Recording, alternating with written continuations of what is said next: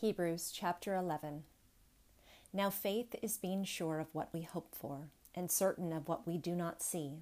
This is what the ancients were commended for.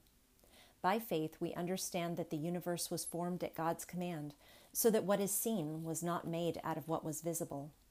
By faith, Abel offered God a better sacrifice than Cain did. By faith, he was commended as a righteous man when God spoke well of his offerings, and by faith, he still speaks even though he is dead. By faith, Enoch was taken from this life so that he did not experience death. He could not be found, because God had taken him away. For before he was taken, he was commended as one who pleased God.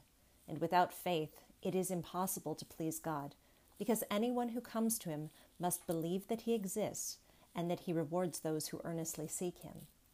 By faith, Noah, who, when warned about things not yet seen, in holy fear built an ark to save his family. By his faith, he condemned the world and became heir of the righteousness that comes by faith. By faith, Abraham, when called to go to a place he would later receive as his inheritance, obeyed and went, even though he did not know where he was going.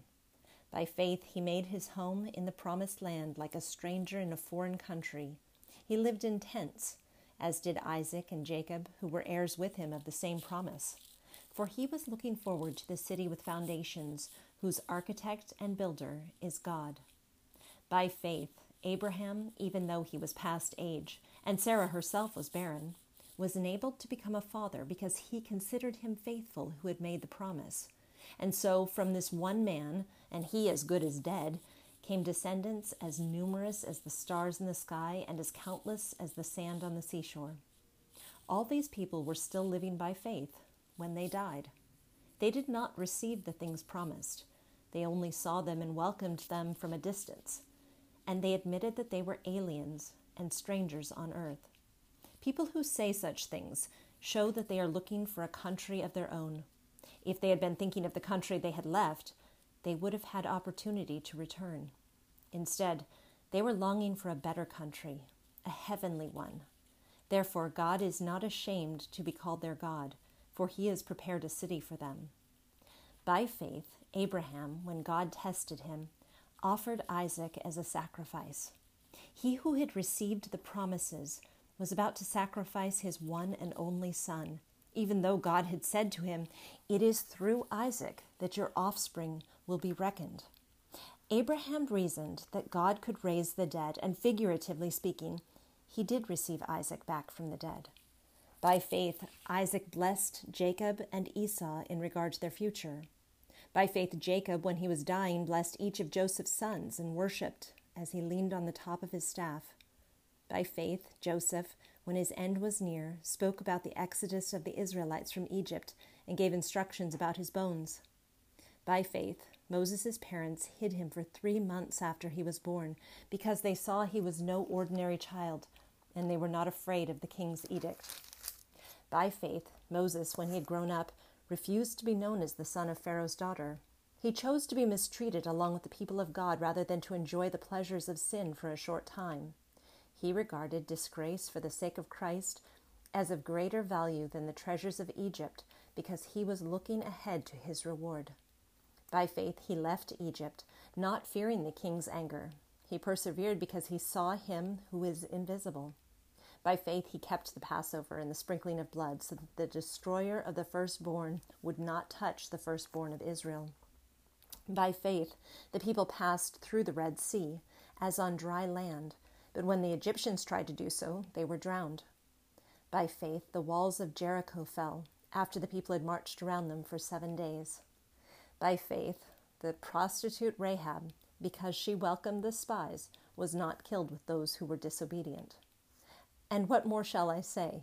I do not have time to tell about Gideon, Barak, Samson, Jephthah, David, Samuel, and the prophets, who through faith conquered kingdoms, administered justice, and gained what was promised, who shut the mouth of lions, quenched the fury of the flames, and escaped the edge of the sword whose weakness was turned to strength, and who became powerful in battle and routed foreign armies. Women received back from the dead, raised to life again. Others were tortured and refused to be released so that they might gain a better resurrection. Some faced jeers and flogging, while still others were chained and put in prison. They were stoned, they were sawed in two, they were put to death by the sword. They went about in sheepskins and goatskins, destitute, persecuted, mistreated. The world was not worthy of them. They wandered in deserts and mountains, and in caves and holes in the ground. These were all commended for their faith, yet none of them received what had been promised. God had planned something better for us, so that only together with us would they be made perfect. Psalm 148 Praise the Lord. Praise the Lord from the heavens. Praise him in the heights above. Praise him, all his angels. Praise him, all his heavenly hosts. Praise him, sun and moon. Praise him, all you shining stars. Praise him, you highest heavens, and you waters above the skies.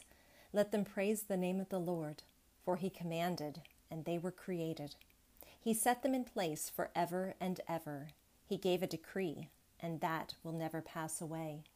Praise the Lord from the earth, you great sea creatures and all ocean depths, lightning and hail, snow and clouds, stormy winds that do his bidding, you mountains and all hills fruit trees and all cedars, wild animals and all cattle, small creatures and flying birds, kings of the earth and all nations, you princes and all rulers on earth, young men and maidens, old men and children.